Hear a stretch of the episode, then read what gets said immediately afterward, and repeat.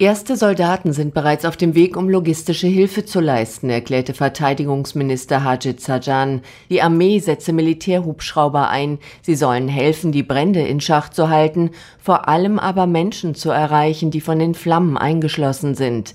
In der waldreichen Küstenprovinz lodern nach Angaben der Wildschutzbehörden mehr als 130 Feuer. Nach einer schweren Hitzewelle werden sie vor allem durch die Trockenheit begünstigt. Zwar sanken die Temperaturen inzwischen etwas, doch in den Bergen schmelzen Gletscher und Schnee. British Columbia drohen deswegen nun auch noch Überschwemmungen.